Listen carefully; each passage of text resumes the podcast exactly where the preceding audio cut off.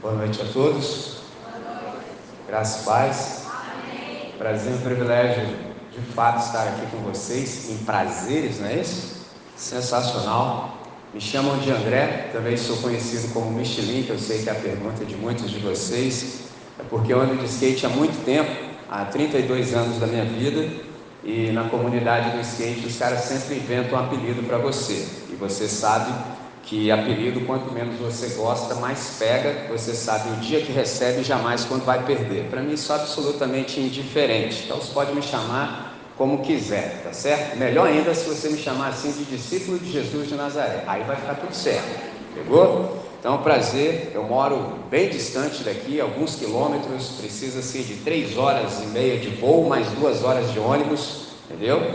Mas, de fato, eu quis estar aqui e é um prazer conhecer a todos. Estou sendo muito bem tratado pelo Márcio, está tudo certo.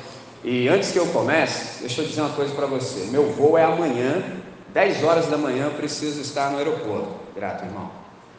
Até lá, eu estou disposto a ouvir todas as perguntas que você porventura venha ter após eu falar. Preste minha atenção, estou disposto a ouvir todas as perguntas até amanhã, antes das 10 o que não necessariamente significa que eu vá responder todas as perguntas, mas você pode perguntar tudo que você quiser. Por que, que eu estou falando isso? Porque existem ambientes que não se pode perguntar nada, aí você fica lá um tempão assim, ó, cheio de dúvida e nunca tem elucidação, você nunca pode, por exemplo, dirimir as suas dúvidas. Comigo você pode perguntar o que você quiser. Se eu tiver uma resposta do Evangelho, dá-la-ei para você. Se eu não tiver, pelo menos você pode fazer a sua pergunta. Combinado?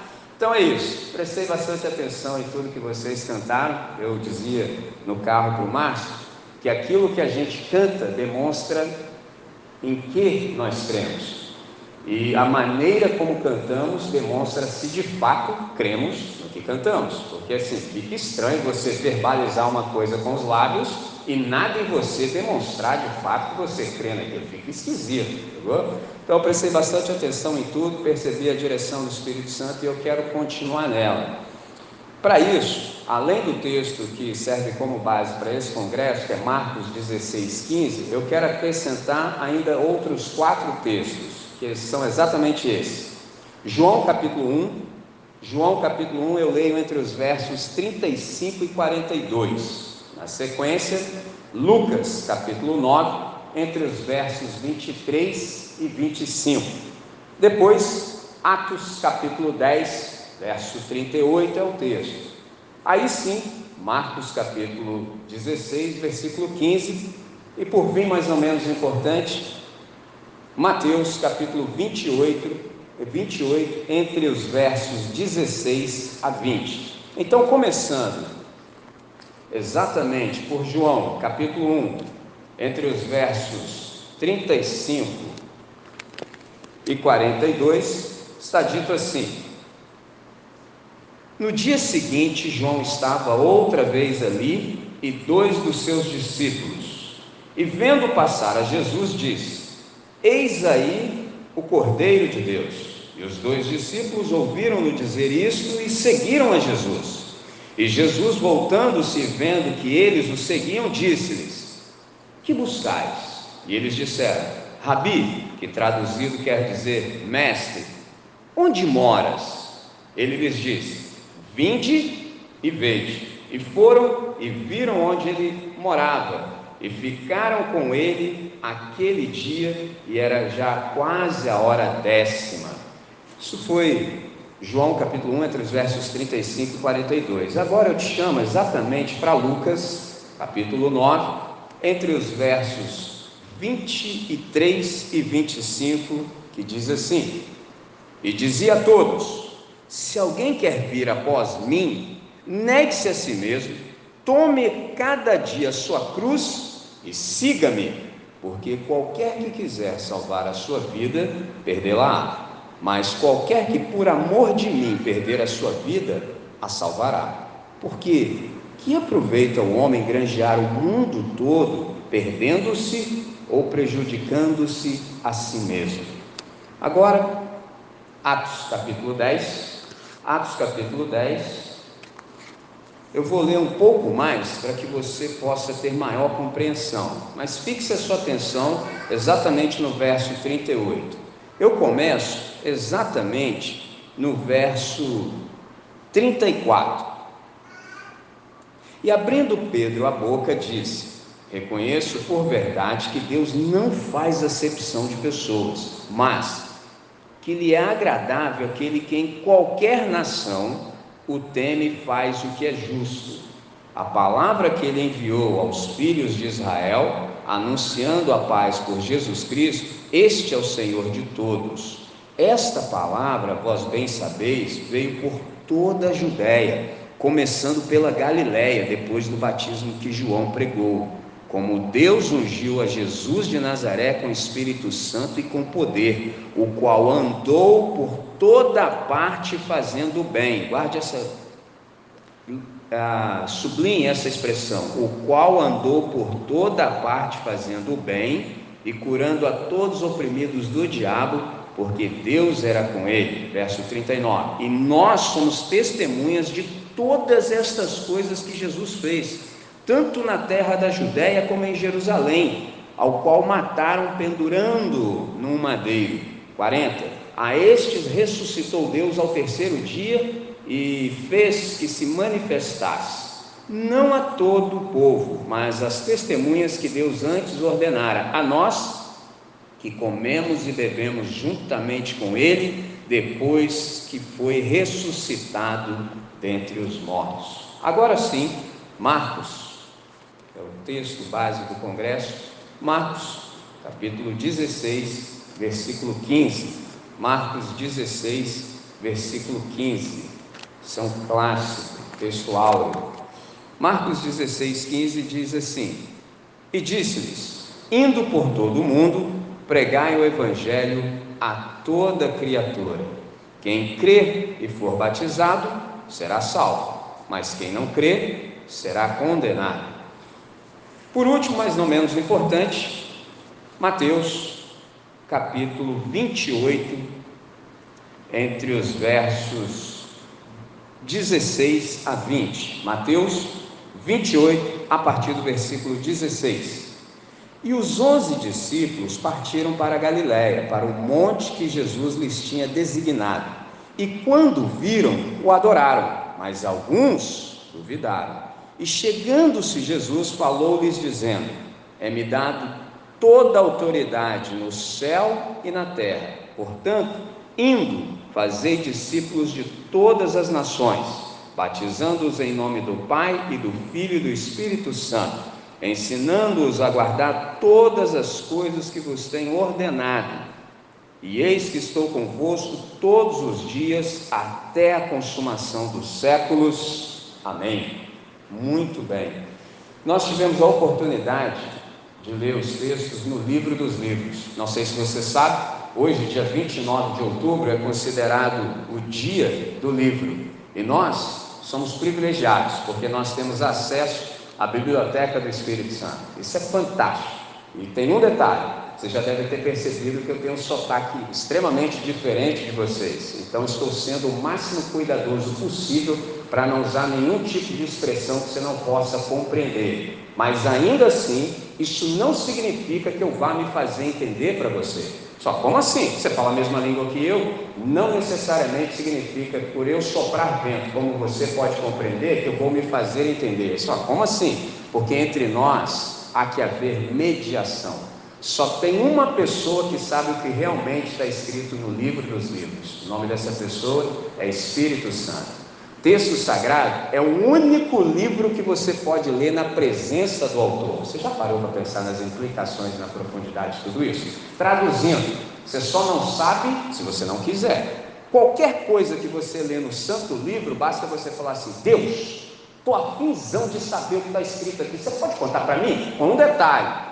Se o senhor contar para mim, eu assumo o compromisso de percorrer toda a criação e contar para o maior número de pessoas possível que está escrito aqui. Pegou a visão de por que eu estou aqui? Entendeu? Eu li isso aqui com atenção e descobri umas coisas aqui interessantíssimas. Agora, para eu poder comunicar isso para você, muito embora eu fale em português, eu preciso da ação magnífica do Espírito Santo. Então eu gostaria de chamar para a gente ter uma audiência com a Trindade. audiência com a Trindade é o nome que a gente dá para oração. Vamos falar com quem resolve? Se você, porventura, tem dificuldade de se manter concentrado com os olhos abertos, feche seus olhos, vamos falar com o Pai? Senhor nosso Deus e nosso Pai, nós te damos graças por essa hora, te damos graças por esse tempo, por esse espaço, reconhecemos que tudo isso é concessão tua, lemos o teu texto e agora também queremos ser lidos por esse texto. Queremos que o Senhor continue a nos falar. Para tanto, suplicamos que o Senhor possa nos equalizar, nos colocar na frequência certa, de tal maneira que continuemos a ouvir a tua voz. Nossa única razão para estarmos aqui é continuar ouvindo a tua voz. Para tanto, suplicamos ainda que o Senhor possa silenciar todo ruído no nosso íntimo, que ouse concorrer com a exposição da tua palavra. E isso com uma única finalidade, o máximo louvor da tua própria glória. E oramos em nome de Jesus. Amém, Senhor. Muito bem, sensacional. Alguém me ensinou que cada frase do Evangelho ela nos abre a percepção e nos remete a um universo de novas compreensões. Eu elenquei todos esses textos, sabendo que o texto de fato do Congresso é Marcos 16, 15, e à medida em que nós conversarmos, eu penso que a compreensão vai lhe sobrevir ao coração, você vai entender por que, que eu elenquei todos esses textos. Eu começo exatamente por Mateus, capítulo 28, verso entre 16 a 20, dizendo que essa perícope aqui, na verdade, é uma das mais famosas do Novo Testamento. Por exemplo, se você é membro de qualquer comunidade protestante, você já deve ter percebido que ela é largamente utilizada nas campanhas missionárias, de tal maneira que o ID se tornou um slogan, tanto é que é o slogan desse congresso, é o tal do ID, o ID de Jesus. E eu elenquei três frases de teólogos acerca dessa perícope. Por exemplo, a primeira delas é um resumo de todo o Evangelho de Mateus. É o clímax do Evangelho, é uma espécie de culminação de tudo que foi dito até exatamente esse ponto. Então vamos nos situar. Por exemplo, se você ler os versos 16 e 17, você percebe que após a ressurreição de Jesus, a notícia se espalhou. E quem Jesus ah, incumbiu de espalhar as notícias, a notícia de fato foram as mulheres. Há algumas implicações, eu não sei se já te ensinaram, mas em Israel é vergonhoso um homem correr, entendeu? Não tem esse negócio de homem correr em Israel, essas coisas não acontecem. Mas só assim, olha que interessante. Quando Jesus contou, por exemplo, aquela parte da parábola, olha o que eu disse, parte da parábola lá em Lucas 15, por que parte da parábola? Porque é uma parábola só com três partes: tem a ovelha perdida, tem a dracma e tem o filho, entendeu? Que a gente já chama de um filho pródigo, mas isso aí é outro assunto. Um outro dia, quem sabe, eu te conto, porque a questão ali é outra. E diz que aquele pai correu. Rapaz, quando Jesus falou isso em Israel, na frente dos fariseus, vocês têm que ver como aqueles caras ficaram escandalizados, porque nenhum homem, por exemplo, que tem barba policromática assim, mais avançada do que a minha, policromática, já pegou visão, né? Devia ser preta. Mas assim, a pressão que eu sofro sobre mim é tanta que está ficando dessa cor já. Eu nem tenho idade para isso. É que a chapa esquenta, irmão. Entendeu? O chicote estala, o bicho pega, capeta tenta, entendeu? Aí você fica com a barba policromática. Então, em Israel, me empolguei aqui, ó. Lá em Israel, homem de idade, idoso, não corre. Quando Jesus disse que aquele pai correu para se encontrar com o filho fedendo a porco, rapaz, os caras escandalizaram demais. Então, para dar notícia na velocidade que Jesus queria, só se fossem as mulheres. A mulher podia meter o pé. Olha que interessante, rapaz. Aí as mulheres contaram para os nossos irmãos, que eram homens, o que, que os caras fizeram? Não creram? Ué, vai crer em mulher? Se hoje, irmãos, dois mil anos depois, a galera ainda não crê no que as irmãs dizem, você imagina naquela cultura, que mulher sequer era contada, pega essa visão. Por exemplo, um judeu acorda de manhã e fala assim: Deus, graças te dou porque não sou mulher. Olha a ideia do cara. Graças te dou, Deus, que eu não sou mulher. Graças te dou que não sou samaritano. Graças te dou porque não sou gentil. Obrigado por ser homem. A ideia dos camaradas. Aí Jesus, como só ele sabe fazer, vamos quebrar alguns paradigmas. Vou aparecer primeiro para as irmãs e incumbiu-as de dar essa notícia. Então, à medida que a notícia se espalhou, ele deixou uma instrução vão me encontrar, eu vou adiante de vocês para Galiléia, num monte determinado, lá vocês vão me encontrar, pode ir para lá. Os caras foram, os onze, e ele deixou também um acréscimo. E digam ao Pedro também. Por que digam ao Pedro? Você sabe como é que é o Pedro, né? Nosso irmão Pedro tem uma capacidade magnífica da língua dele funcionar enquanto o cérebro está em stand-by. Entendeu? A mente dele não está funcionando, mas ele gosta de ficar falando. E numa dessa ele falou que não devia. Então, não sei se você já percebeu, também chamou Jesus de mentiroso na cara. Porque ele falou: Senhor, ó, estou pronto para ir contigo até para a morte. Olha só, rapaz. Olha, é Jesus. É só Jesus que consegue fazer isso. Você está pronto mesmo? Nessa hora você fala assim: Não, senhor, só estava brincando só. Eu estou pronto, estou pronto. Nada. Aí o cara mandou. Não só para prisão, eu vou até para a morte, rapaz. Deixa eu falar uma coisa para você. Ainda hoje, hoje, o galo não vai ter cantado e você já vai ter me negado três vezes. Assim, também não sei se sabe, mas esse negócio de falar três assim é o máximo. Entendeu? É a linguagem que o judeu tem de falar uma coisa muito grande, porque em hebraico não existe superlativo. Por isso que a gente diz que Deus é santo, santo, santo. Em hebraico não dá para falar que Deus é Santíssimo. Então, quando Jesus falou assim, Pedro, você vai me negar três vezes? Não é assim, três vezes? Não, mano, você vai me negar assim, totalmente. O que, que o cara deveria ter feito? É mesmo, Senhor? Claro, pô, só fala a verdade. Afinal, eu sou a verdade. Estou te falando, é porque vai ser. O que, que o cara deveria ter feito? Senhor, assim, tem um jeito de eu não fazer essa porcaria toda. O cara mandou, é, que nada, senhor. Esses aí, ó, pode até negar. Eu não. Olha isso, rapaziada. Imagina os outros homens como é que deve ter ficado. Ah, seu vacilão. Traduzindo, vou jogar uma gíria aqui e traduz para vocês. Esses caras aí, ó, tudo tanga frouxa. Eu não, eu sou macho. Ah, mano, negou, fez, fez feiaço. Aí você sabe como é que você fica depois que você faz feio com Jesus. Você sabe como é que você fica na derrota, né? Você fica como? Aí Jesus falou assim: e a Pedro também. Aí foram os onze lá. Agora você imagina a cena. Aí chegou todo mundo meio como? de longe. Aí diz o texto sagrado que alguns duvidaram, enquanto outros adoraram, outros se prostraram, reconheceram que Jesus de fato é Deus, mas alguns tiveram dúvida, nem todos creram. Aí você pergunta, mas como assim, mano? Como é que um negócio desse acontece? Por que, que eles não creram? Porque a dúvida se instalou no coração de alguns deles. Eles estavam pensando assim: será que é ele mesmo? que, que aconteceu aqui? Eles só estavam sendo razoáveis. Mas só como estavam sendo razoáveis? É simples, irmão. Todo mundo sabe que um morto não comete ação. Todo mundo sabe disso. Agora, o problema é que, embora a gente saiba disso, nem sempre a gente pensa nisso com profundidade. Exemplo: se eu pergunto nesse auditório, Jesus ressuscitou? Que, que você responde para mim? Às vezes, sem pensar, o que, que você me responde rapidinho? Jesus ressuscitou? Sim. Vou perguntar de novo: Jesus ressuscitou? De novo, Jesus ressuscitou? Sim. Eu te digo, não, não, Jesus não ressuscitou. Por quê? É o que eu acabei de dizer, eu li, só que isso já está condicionado na nossa mente. Jesus não ressuscitou. Eu sei que você está perguntando, mas como não? Um morto não comete ação. Então Jesus não ressuscitou, ele morreu mesmo. O que, que aconteceu? Ele foi ressuscitar. É diferente, irmão. Pegou a ideia? Ele morreu mesmo, só que ele não ressuscitou, porque o morto não comete ação. Ele foi ressuscitado. Você pergunta, como é que isso aconteceu? Tem um negócio chamado economia da trindade.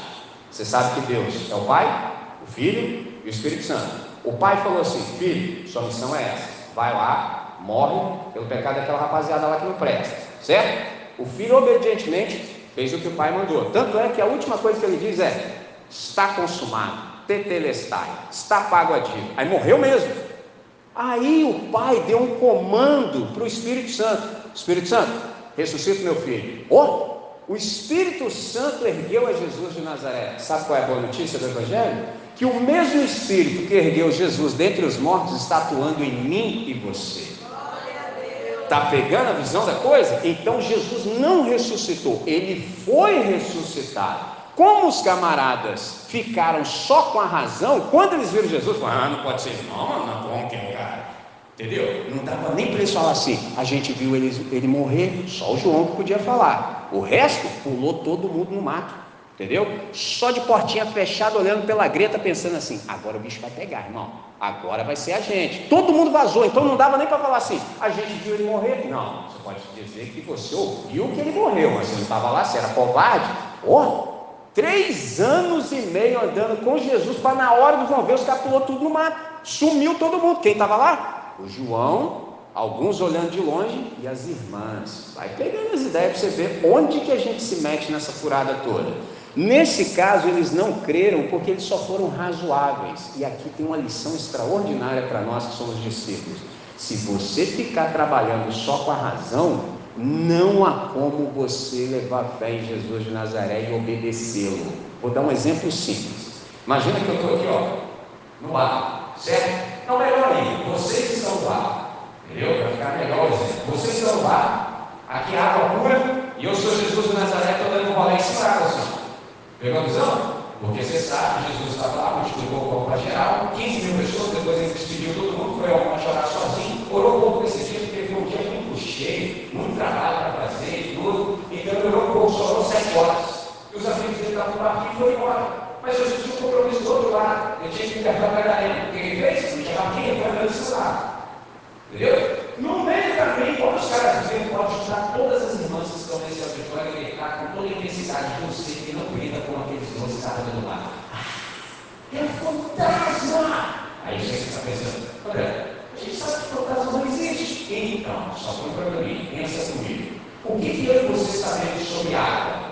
Entendeu? A gente sabe que a água não tem necessidade para suportar o corpo humano sobre ela. Se tem alguém ou alguma coisa andando em cima da água, só pode ser um fantasma, irmão. Aí Jesus está falando assim, fica tranquilo, sou eu.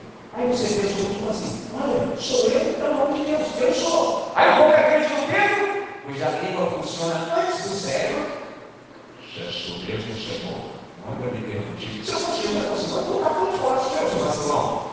Está bem dizer, sou eu, não tenha medo, sou eu. O vacilão fala assim, se és tu mesmo, Senhor, manda me ter contigo. Aí Jesus não a classe. Quem gosta de videogame vai entender. Caminho, venha. Pegou a visão? Isso é tudo questão de geração. O problema da geração aproximada já entendeu. O Pedro se liga na ideia, meteu o pé na água e foi. Você imagina a cena, o cara começou a dar de água, tranquilo. Quando ele chegou no meio do caminho, ele fez o que você fazendo. Ah, dá para dar cima. Aí diz o texto sagrado ele falou assim: Salva-me, Senhor. Duvido ele falou: Salva-me, Senhor. Ele falou algo parecido com assim. Está bebendo água para caramba, irmão. Aí Jesus vai, mete a mão lá no fundo, imagina assim, pega o camarada e fala assim: Deus vacilou mesmo, cara. Por que, você duvidou, irmão? Pausa, voltando.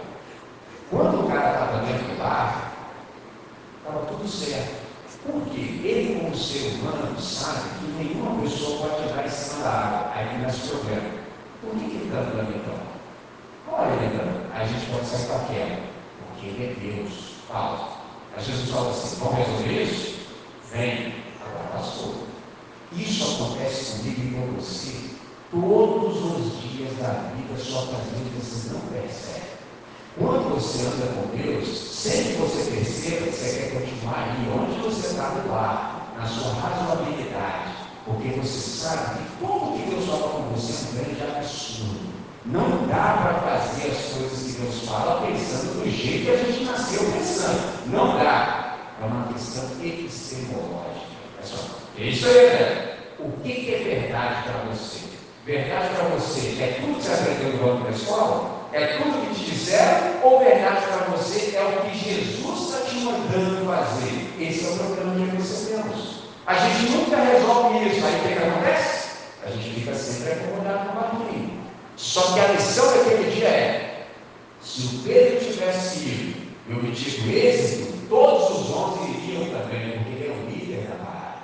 Quando ele pegou água, galera, está vendo? Está vendo? Não, vou ficar aqui, não, não, aí, eu vou ficar com nada. O problema do Pedro não era que ele não cria em Jesus. O problema do Pedro é que ele não cria que Jesus cria. Esse é o meu e o seu problema.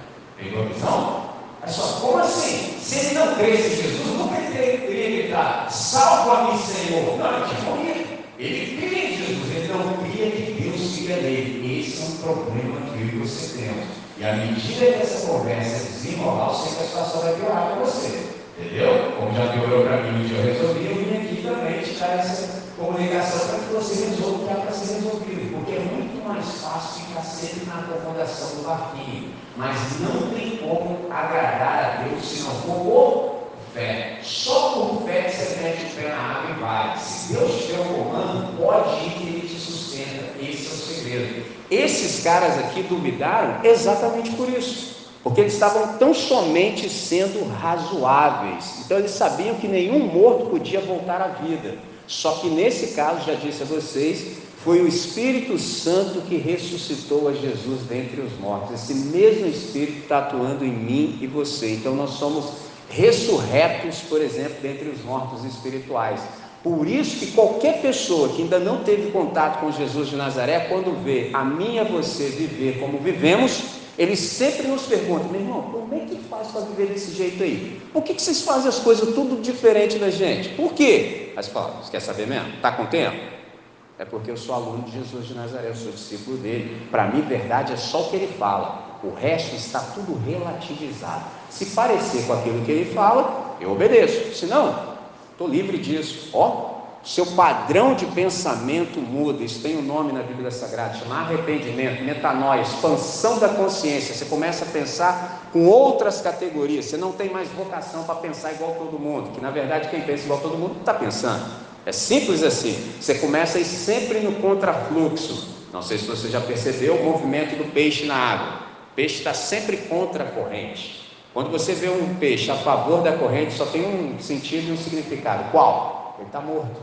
É só que interessante, por isso que Deus nos chama sempre para a conversão. Você vai sempre no contrafluxo. Se você seguir a multidão, só tem uma explicação: é que você está morto.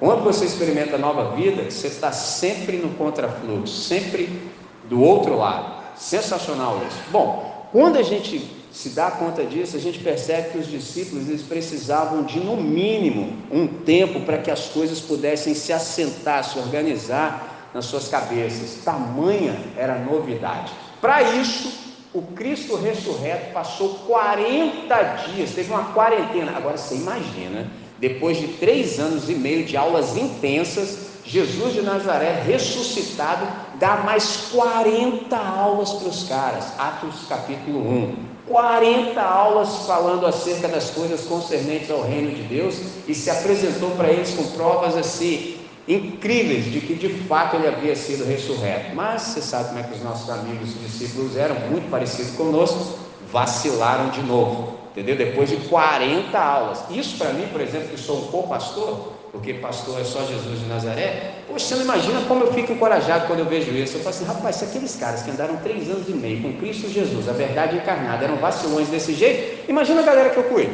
É só vacilão, irmãos, a começar por mim. Pegou a visão? Aí você fica um cara mais paciente, entendeu? Fica um cara empático.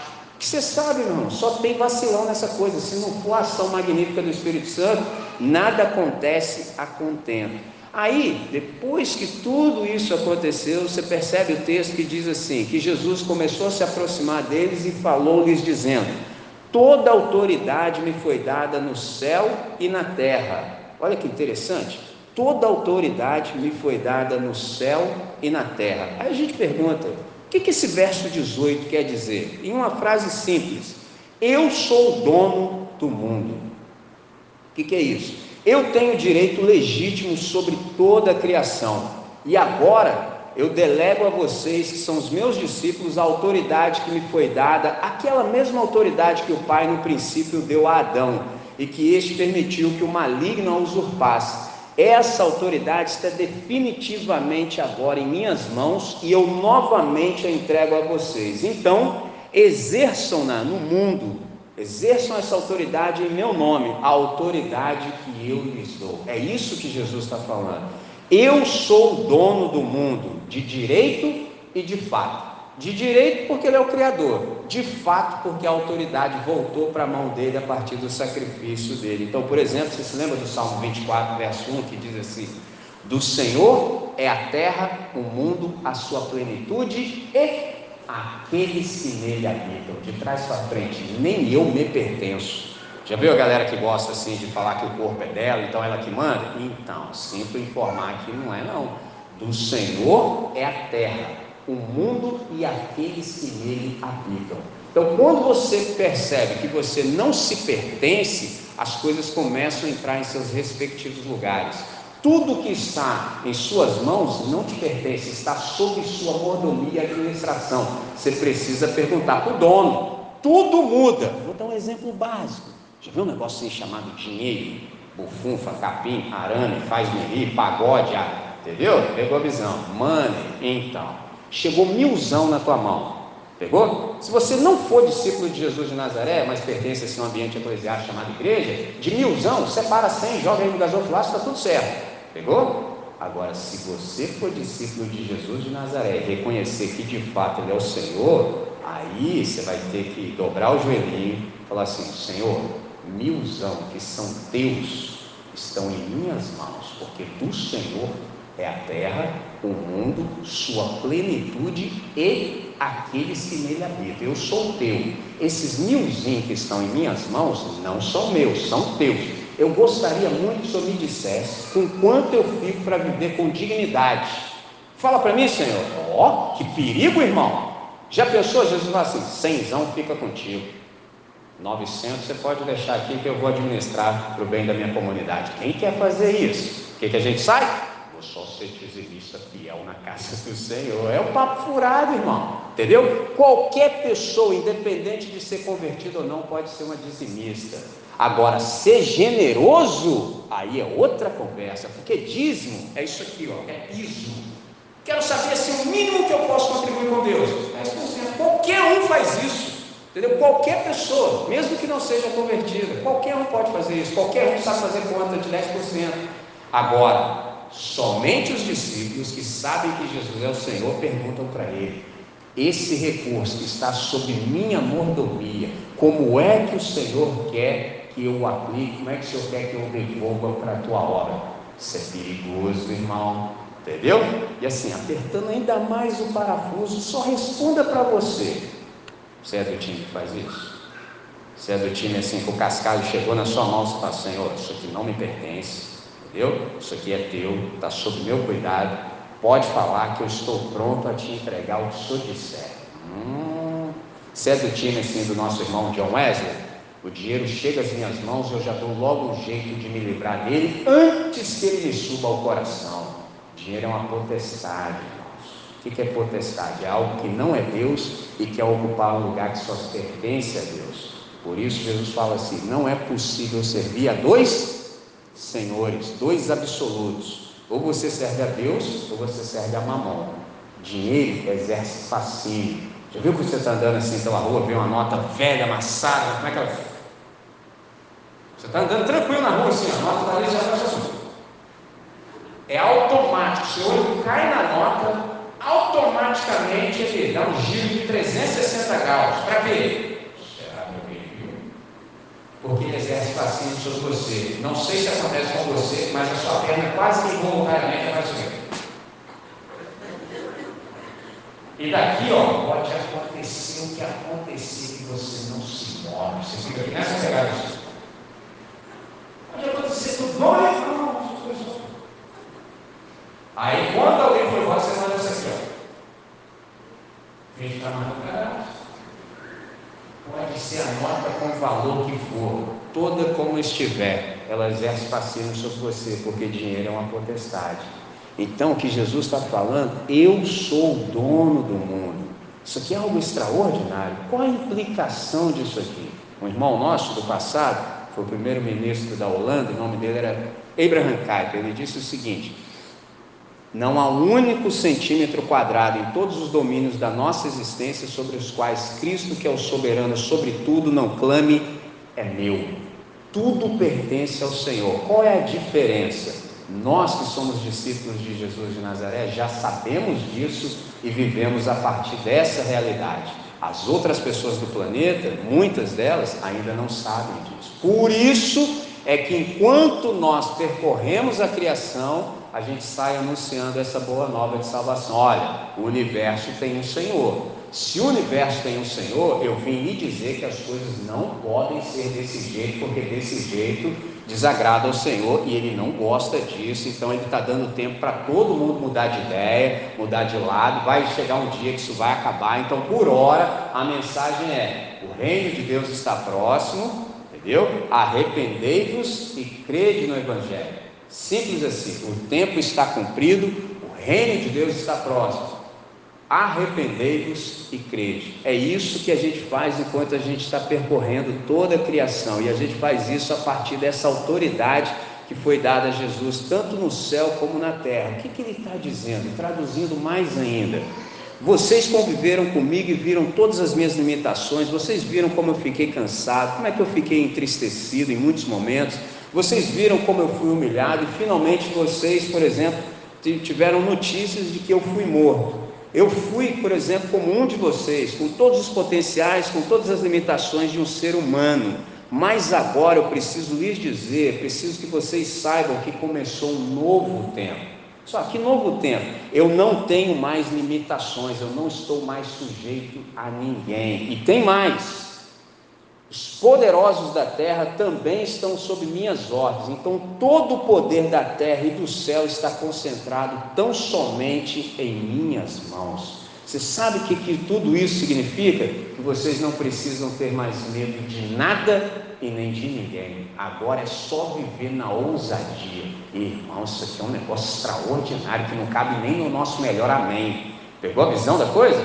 Porque quando você se dá conta disso, tudo começa a fazer sentido. Por exemplo, Jesus disse: Vocês estiveram comigo e viram as minhas limitações. Jesus de fato era humano. Aí como é que você percebe isso? Por exemplo, há pouco eu disse que Jesus passou sete horas em oração. O que, que é oração? Oração é matar saudade de casa. Oração é encontro de saudades. Por exemplo, eu tenho muita saudade do meu Criador. Durante todo o tempo que eu não estava aqui, estava lá tentando descansar o máximo possível, que eu acho que nos dias que eu estive aqui foi o único dia que, entre aspas, eu fiquei tranquilo. Todo dia o chicote estala no meu lombo, entendeu? E eu não dou conta desse negócio sozinho. O que, que eu faço? Eu oro, porque não sei se sabe, a oração é para os fracos. Eu sou fraquíssimo, então eu estou dando sempre um jeitinho de orar. Pegou a visão? Jesus também orava.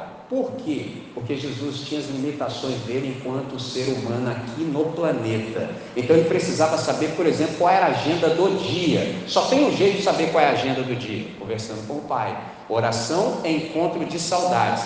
Eu tenho saudade do meu Criador. Meu Criador também tem saudade de mim. Tem dias que eu não apareço. E o Senhor fala assim: André, saudade de você, porque você não apareceu. Onde é que você estava? O que, que eu vou falar para ele? Ah, senhor, eu estava correndo aí pela terra igual doido.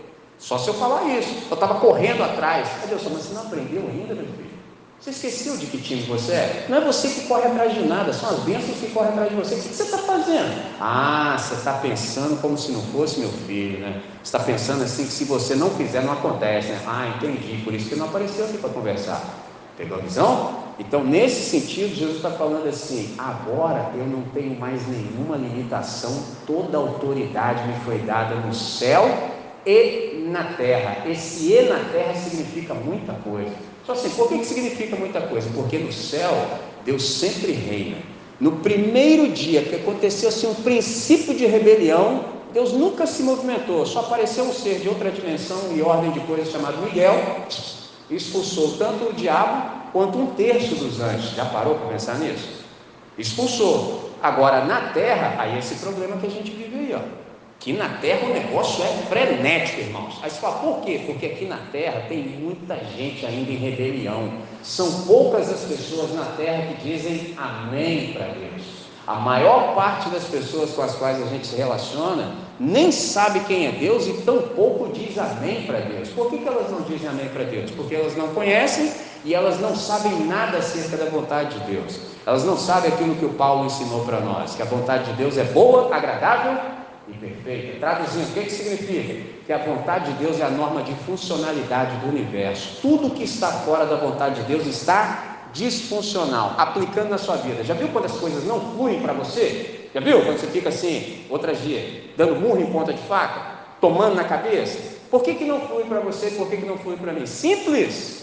é que você não está fazendo as coisas do jeito que Deus quer. Não tem como as coisas fluírem aqui na Terra se não for do jeito que Deus quer. Você já deve ter percebido que no planeta tudo tem uma finalidade. Por exemplo, estava aqui, o pastor falou assim: pessoal, vamos nos chegar um pouquinho mais para cá, vamos sentar no banco que é mais confortável. Ó, no banco que é mais confortável. Então, por exemplo, tem as cadeiras lá atrás, elas estão cumprindo a função delas. E tem os bancos aqui que também estão cumprindo a função. Só que entre a cadeira e o banco, a gente sabe que o banco é mais confortável. Mas ambos têm uma finalidade existencial. Qual? De proporcionar conforto. E aí o banco te proporciona mais conforto ainda. A grande pergunta é: qual é a sua finalidade existencial no planeta? Traduzindo, para que você está na Terra? Enquanto você não descobrir para que você está na Terra, nada flui. Eu sei que você faz força, eu sei que você faz um esquema, eu sei que você tenta dar um jeitinho, mas lá no íntimo do ser, se você for honesto, você fala assim, mano, na moral, não está rolando, não está fluindo. Sabe qual dia vai fluir? O dia que você se arrepender. O dia que você começar a pensar com outras categorias, obedecer a Deus, aí flui. Só que tem um problema: sem fé é impossível agradar a Deus. Então, o seu padrão de pensamento precisa mudar. E outra, seu pensamento nunca muda antes que você se entregue para Deus. Lembra do texto de Romanos, capítulo 12? Não vos conformeis com esse século, mas Transformai-vos pela renovação do vosso pensamento ou da vossa mente, para que experimenteis qual seja a boa, agradável e perfeita vontade de Deus. Você percebeu que tem um segredo nesse texto? Qual é o segredo? Geralmente, a gente, por ter sido muito mais influenciado pelos gregos, a gente acha que tudo começa aqui, ó. Você já viu quantas vezes você já falou com muita gente?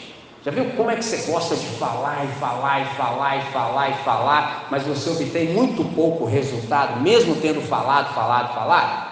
É porque a gente não faz as coisas do Evangelho. Quando você vir qualquer pessoa com comportamento que é completamente diferente daquilo que Deus propõe, não fique buzinando na cabeça de ninguém, só fale uma coisa: entregue-se para Deus. Entregue-se para Deus, porque o Paulo diz assim: que a gente deve entregar o nosso corpo como um sacrifício vivo, santo e agradável a Deus.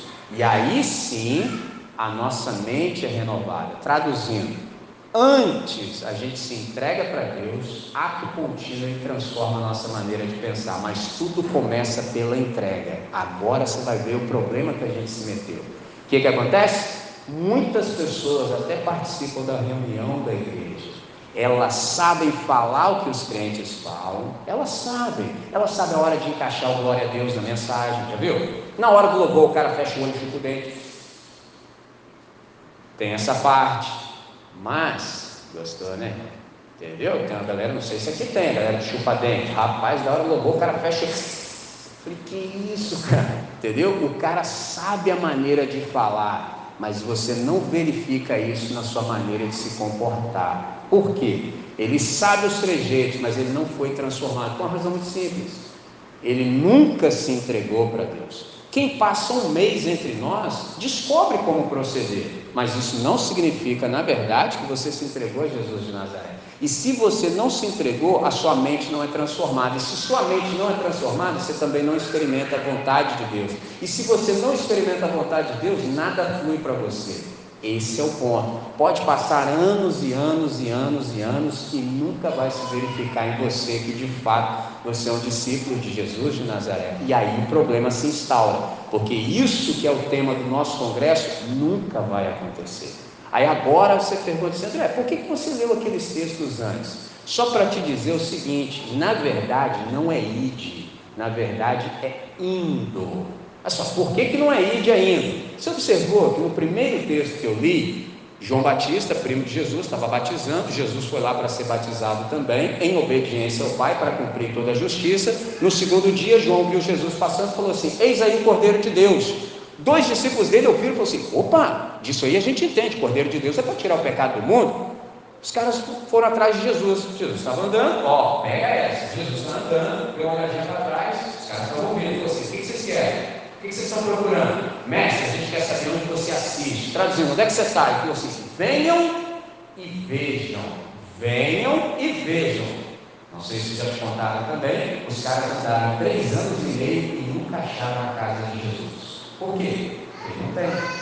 Jesus é tipo morador de rua, o tempo todo ele está como? Só andando, três anos e meio. Aí no outro texto que eu li, de Lucas, capítulo 9, entre os versos 20, 23 e 25, ele falou assim: Se alguém quer vir após mim, olha só, se alguém quiser, traduzindo, você quer, você pode falar sim ou não. Qualquer pessoa, está querendo? Quer. Vou estabelecer os meus critérios para você ser meu aluno. Se alguém quiser vir após mim, negue-se a si mesmo, a cada dia, tome a sua cruz e siga-me. Aí você pode falar sim ou não, ou então volta para casa. Aí você vai, certo? Beleza. Aí Jesus fala assim, rapaziada, a parada é o seguinte: agora os caras vão me matar, mas fica tranquilo que ao terceiro dia eu serei ressuscitado. Passou tudo isso, você já viu aqui no texto, aí ele aparece para os caras. Faz sentido, depois de três anos e meio andando para lá e para cá, igual Pedro disse, Atos capítulo 10, 68, que ele andou por toda a parte fazendo bem. Pergunta é: como é que Pedro sabia que Jesus andou por toda a parte fazendo bem? Simples, ele estava junto. Onde Jesus foi, ele foi também. Depois disso, faz sentido Jesus falar assim: agora vão? Não, eles já estão no movimento, ó.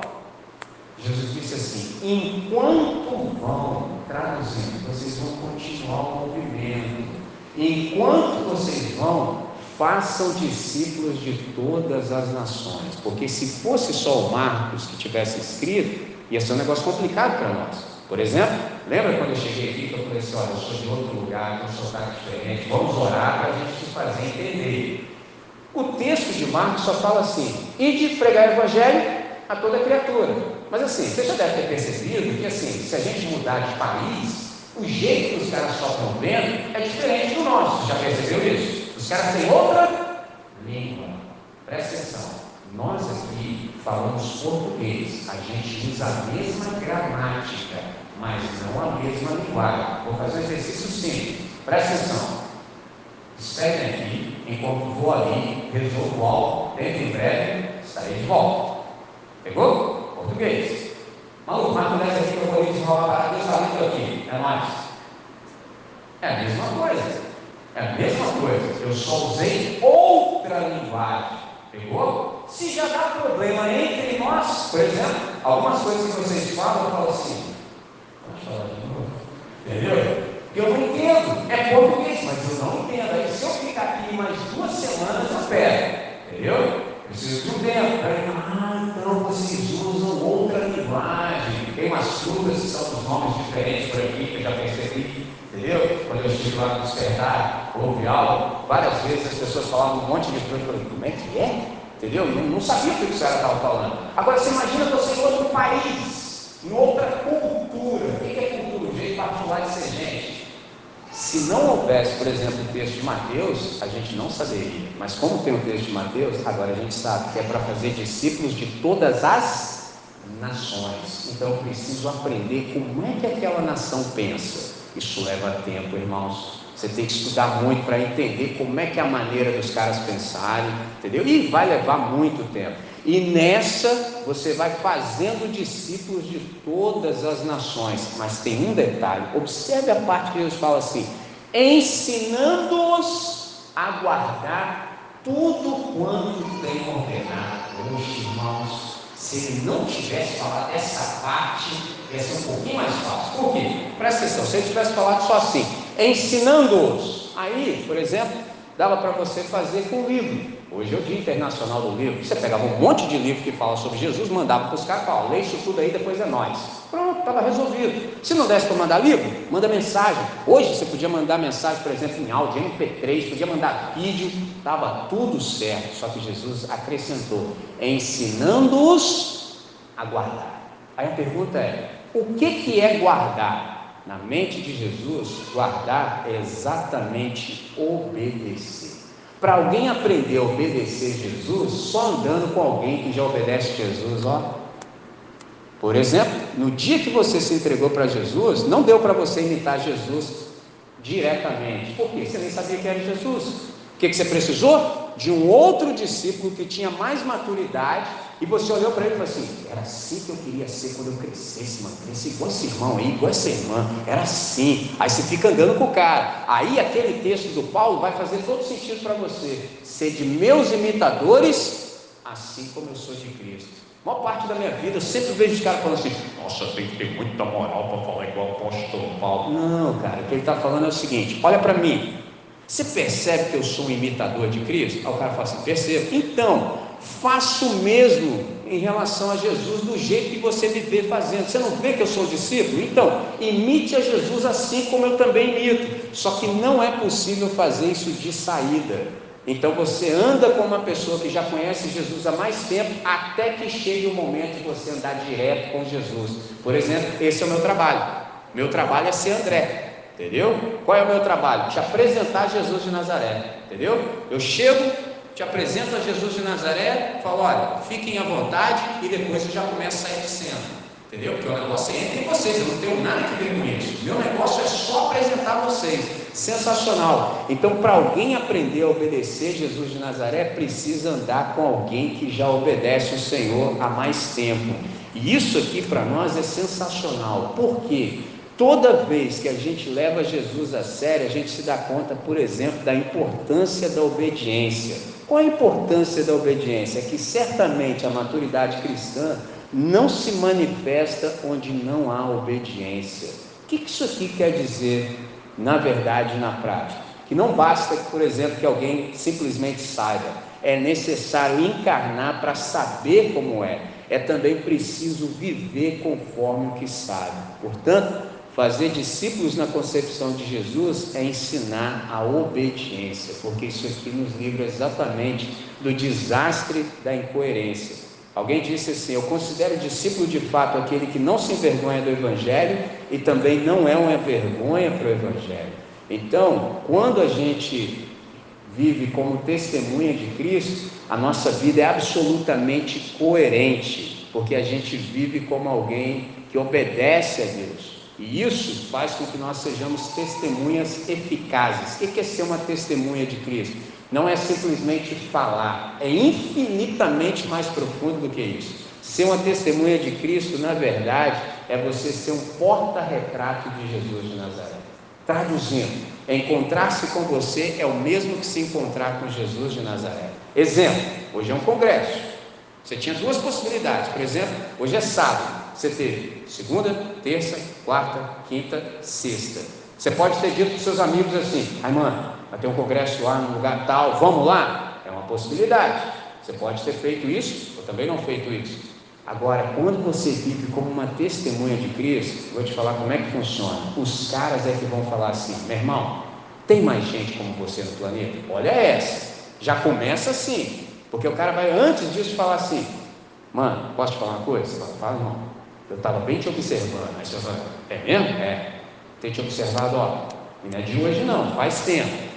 E embora do lado de fora você seja assim parecido com comigo e com as outras pessoas, eu noto assim que alguma coisa dentro de você é absolutamente diferente de tudo que eu já vi na vida. Eu não sei dizer o que é, mas que não é igual, não é. Você pode me falar qual é a tua? Ó, Aí você fala assim: Você quer saber mesmo?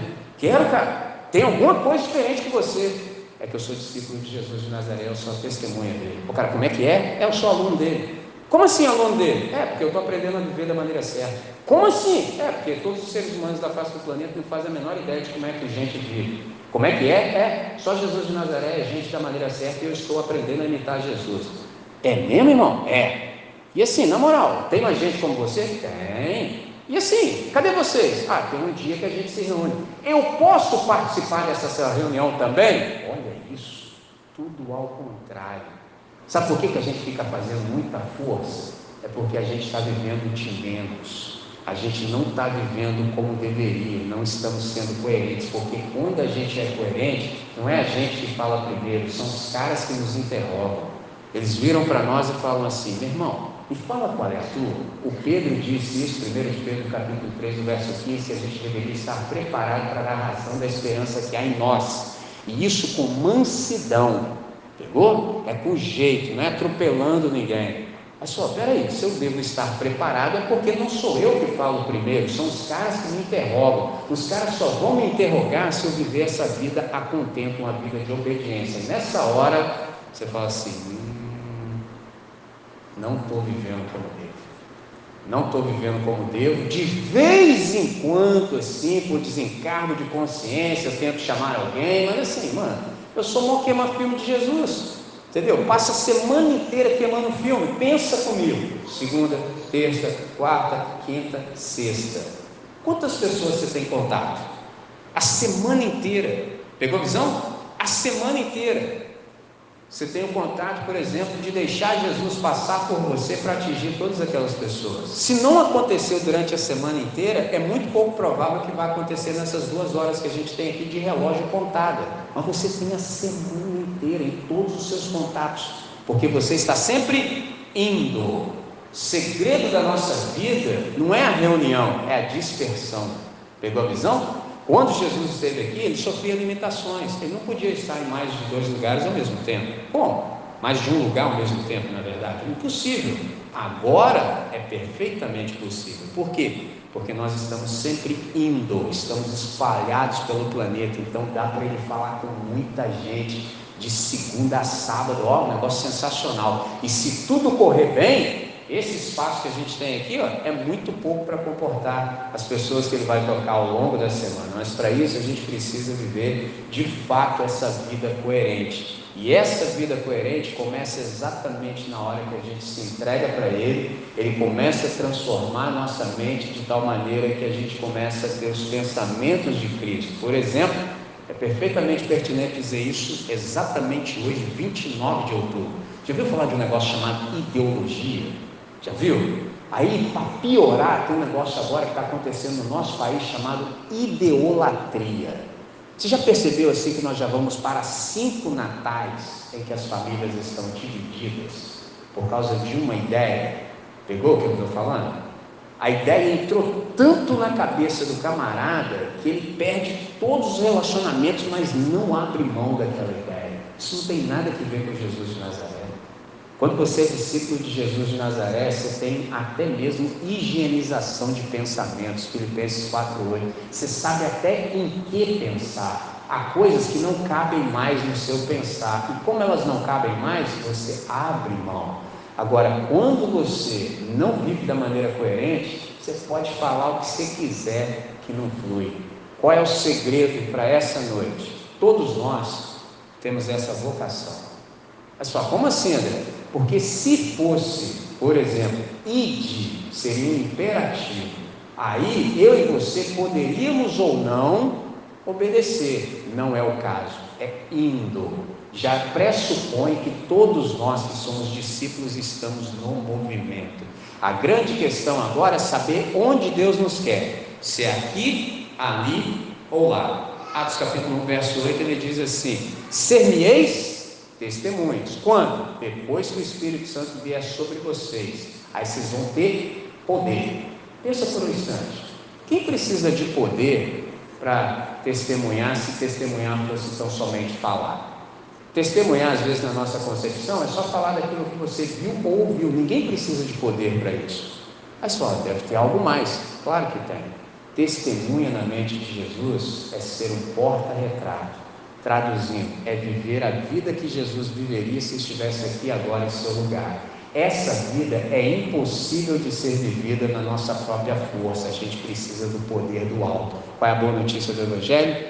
Nós já o temos, tanto do alto como dentro de nós. O Espírito Santo em nós nos coloca na família de Deus, que é a igreja. O Espírito Santo sobre nós nos reveste de poder para que a gente viva a vida que devemos viver e sejamos ousados, não tenhamos medo de nada e nem de ninguém. E para fechar, para ficar perfeito, ele falou assim: E estou convosco todos os dias até a consumação do século. Olha, já estava bom, agora ficou infinitamente melhor. Ele está falando o seguinte: eu vou estar com vocês enquanto vocês estiverem em obediência comigo. Porque um dia eu perguntei, Senhor, por que você vai estar comigo? Por que você vai estar com os meus irmãos? Eu falou assim, para que você tenha coragem de viver do jeito que eu quero, porque nesse negócio da gente andar com Jesus de Nazaré, há muitas horas que a gente precisa tomar decisões e fazer escolhas. Tem um detalhe: nós, por natureza, temos muito medo de correr risco. A gente gosta muito de ficar no conforto. A gente gosta muito disso. Então, esse negócio de correr risco, a gente não gosta, só que eu preciso te informar, sobretudo para vocês que são jovens. Primeiro, o maior risco que você corre é não correr risco. Pegou a ideia? Esse é o maior risco que você corre, porque se você não corre risco, você fica sempre na sua acomodação. Isso não é bom. Segunda coisa, galera que está nesse auditório, que tem menos de 30 anos, você está correndo o risco de passar pela vida de modo irrelevante. Esse é o problema. Por quê? Você não tem coragem de correr risco? André, mas como é que eu posso ter coragem de correr risco? É só você levar isso aqui a sério. Eu estou com vocês todos os dias até que a história acabe. Pausa. Já viu o dia que o bicho pega? Já viu aquele dia tenso? Então, Jesus está conosco também. Está conosco todos os dias, independente do que o dia traga. Quando você crê nisso, você fala assim: peraí, peraí, eu não preciso temer o que o dia traz, se eu sei quem traz o dia. Ponto. É, meu irmão, tá desse jeito? Aprende essa. Fresquinha da fazenda. Eu quero ver como é que Deus vai sair dessa. Só como assim? É, porque isso aqui tudo é problema dele, não é problema meu. Eu estava lá no meu pecado. Quem me tirou do meu pecado, quem me ressuscitou, foi Deus. Então agora eu sou propriedade e problema de Deus. Se eu estou nessa situação em obediência a Ele, Ele é que vai me tirar dela. Então eu quero ver como é que Ele vai fazer. Traduzindo, todos os dias eu acordo de manhã só com o pensamento na mente. Eu quero ver como é que Deus vai me surpreender hoje. Entendeu? Pessoal, como assim? É porque Deus não pode ser surpreendido. Deus, na verdade, é surpreendente. Então, todo dia que eu acordo, eu falo, quero ver o que vai acontecer de novo hoje no planeta, porque eu não vivo nesse negócio de vida repetida, não faz sentido para mim e não deve fazer sentido para você também. Qual é a boa notícia do Evangelho? Jesus está conosco enquanto nós estivermos no movimento. No movimento você está o tempo todo. Todo o tempo você está em movimento. A grande questão é: você está se movimentando do jeito que Deus quer? Enquanto você está andando pelo planeta, percorrendo a criação, você está fazendo discípulos para Ele? Essa é a única pergunta que você tem que responder. Porque se não fosse assim, você ia achar que isso aqui é só para o time dos privilegiados. Não, isso é só para o pastor da igreja, isso é só para os missionários. Caso você não saiba, vim lá de longe para te dizer: Todos nós, sem exceção, que somos discípulos de Jesus de Nazaré, somos missionários. Todos. Eu, por exemplo, só tenho amigos missionários. Todos os meus amigos, sem exceção, são missionários, estão em algum lugar do globo. Todos, sem exceção. Por quê? Eu ensinei isso para os caras. Falei, todos nós somos missionários. Só como assim? Das duas, uma. Ou você é missionário ou você é um impostor. Simples, porque você sabe que no colégio apostólico de Jesus 11 se tornaram missionários. 11. Só um não foi. Qual é o nome dele? Judas. Apelido? Traidor. De qual time você é? Eu sou do time de Jesus de Nazaré. Então, você sabe que você é missionário. Então, a grande questão que você precisa responder nesse congresso é: enquanto estou no movimento, eu estou vivendo de modo coerente? Eu estou vivendo do jeito de Jesus de Nazaré? Eu estou fazendo discípulos de Jesus de Nazaré? Eu estou imitando a Jesus de Nazaré de modo que fique fácil para o Espírito Santo tocar em quem Ele quer enquanto eu percorro a criação? Enquanto eu percorro a criação, eu estou no caminho, lembrando para todas as pessoas que há caminho, ou seja, que há um jeito certo de viver. Eu estou sendo discípulo da maneira correta? E pode ser que você pergunte, André, você falou tudo isso aí, o que é discipular? Discipulado é percorrer o caminho de Jesus com Jesus do jeito de Jesus. Discipulado é percorrer o caminho de Jesus, não pode ser outro caminho. É o caminho de Jesus, com Jesus, do jeito de Jesus. Passa a sua vida em revista. Aproveita esse momento, conversa com o Senhor e fala assim: Deus, sou do teu time, alguma coisa em mim que não seja como deve? Se houver, o senhor não precisa nem dizer para mim o que está errado, não, porque se o senhor disser para mim, não vai dar em nada, porque se eu pudesse fazer o que é certo, já teria feito por mim mesmo. E se o senhor também mostrar para mim o que está errado, pode ser que eu até dê um tiro na cabeça, porque vai ser um choque de realidade muito grande. Então, simplesmente, faz aquilo que está escrito na oração do Salmo 139, guia-me pelo caminho certo porque eu quero andar no teu caminho com o Senhor e do jeito do Senhor, de modo que enquanto vou, outras pessoas também possam ser alcançadas por ti, para o máximo louvor da sua glória. A galera vai fazer um som, na sequência a gente ora todo mundo junto, certo?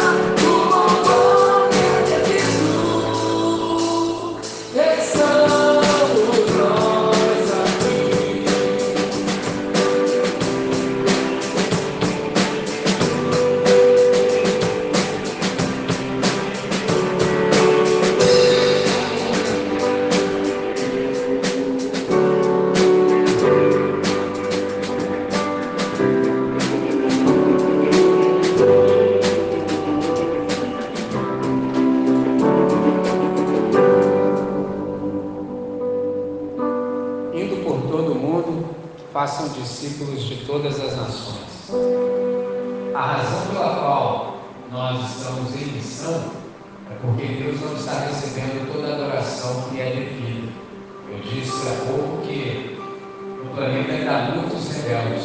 Nós não somos mais o time da rebelião, nós somos o time da adoração. E nós, quando percorremos a criação, estamos chamando todos para que adorem nós, por exemplo, nessa noite estamos aqui prestando o culto que a Trindade merece. Então, quando nós estamos em missão, nós estamos chamando a todos os habitantes do planeta para que de fato eles se rendam e deixem a rebelião e passem para o time da adoração. Então, nessa noite, eu gostaria que essa verdade pudesse ficar gravada no seu coração através do Espírito Santo e que Ele te tocasse de tal maneira que tivesse compreensão, caso você ainda não saiba qual é a sua identidade, qual é o seu propósito essencial, qual é a sua vocação, você pudesse vir a saber, porque nada absolutamente vai fluir enquanto você não resolver essa questão. Então, eu gostaria de chamar para que a gente falasse sobre resolve. Deus nosso Pai, muito obrigado por esse tempo, muito obrigado por essa hora, muito obrigado por essa noite. Obrigado por todas as pessoas que se empenharam para que nós pudéssemos experimentar o que experimentamos até exatamente agora. Ó Deus, nós reconhecemos diante da exposição da Tua palavra que algumas coisas não estão como deveriam em nossa própria vida. Teu Santo Espírito nos tem mostrado que nós não estamos vivendo a contento, nós estamos vivendo de acordo com a nossa identidade, não estamos de fato percorrendo a criação, fazendo discípulos em todas as nações, como o Senhor de fato quer. Então, Deus, que hoje seja um dia propício para o nosso arrependimento, para que a gente deixe aquilo que não faz mais sentido conforme a nossa identidade e que a gente possa de fato abraçar em obediência tudo aquilo que a gente conseguiu aprender através do Teu Santo Espírito. Ó Deus, a gente reconhece que a missão é grandiosa, e há muitos irmãos nossos ao redor do globo orando, pedindo que o Senhor possa enviar mais obreiros para a sua seara que já está pronta para a ceifa. E nessa noite, Deus, a gente reconhece que nós somos a resposta de oração tanto do Senhor, que é aquele que é o dono da seara, quanto dos nossos irmãos que estão clamando. E nós nos apresentamos para o Senhor. Toma-nos em tuas mãos e envia-nos a nós. Nós queremos de fato percorrer a criação proclamando as boas notícias de salvação, de que o Senhor veio buscar tudo aquilo que havia se perdido. Nós nos sentimos honrados, sabemos que o Senhor não precisa de nenhum de nós, por isso, reconhecemos que é um grande privilégio sermos discípulos e sermos missionários. Ó Deus, a gente percebe que de fato é mais do que difícil, é na verdade impossível. Mas para ti não há impossíveis e também não há impossível para aquele que crê. Nós somos do time que crê. E à medida em que as dificuldades se avolumam, a gente percebe que a gente tem uma nova oportunidade de confiar com mais profundidade no Senhor. E é exatamente isso que nós fazemos a partir de agora. Ó Deus, que a nossa vida seja uma vida de obediência, que o Senhor possa se alegrar em olhar para cada um de nós que te leva a sério e ver que foi bom nos salvar. Que todas as pessoas que venham a ter contato conosco enquanto percorremos a criação, enquanto vamos, que elas possam ver que de fato nós somos discípulos de Jesus de Nazaré e que o teu Santo Espírito tenha facilidade de tocar em cada uma delas a partir da vida coerente que nós vivemos. Nessa hora, é assim que nós oramos. Fazemos essa oração nesse nome que é lindo, belo, extraordinário, nome que está sobre todo o nome, o nome do autor e do consumador da nossa fé, Jesus de Nazaré, hoje e sempre. Amém, Senhor. Amém.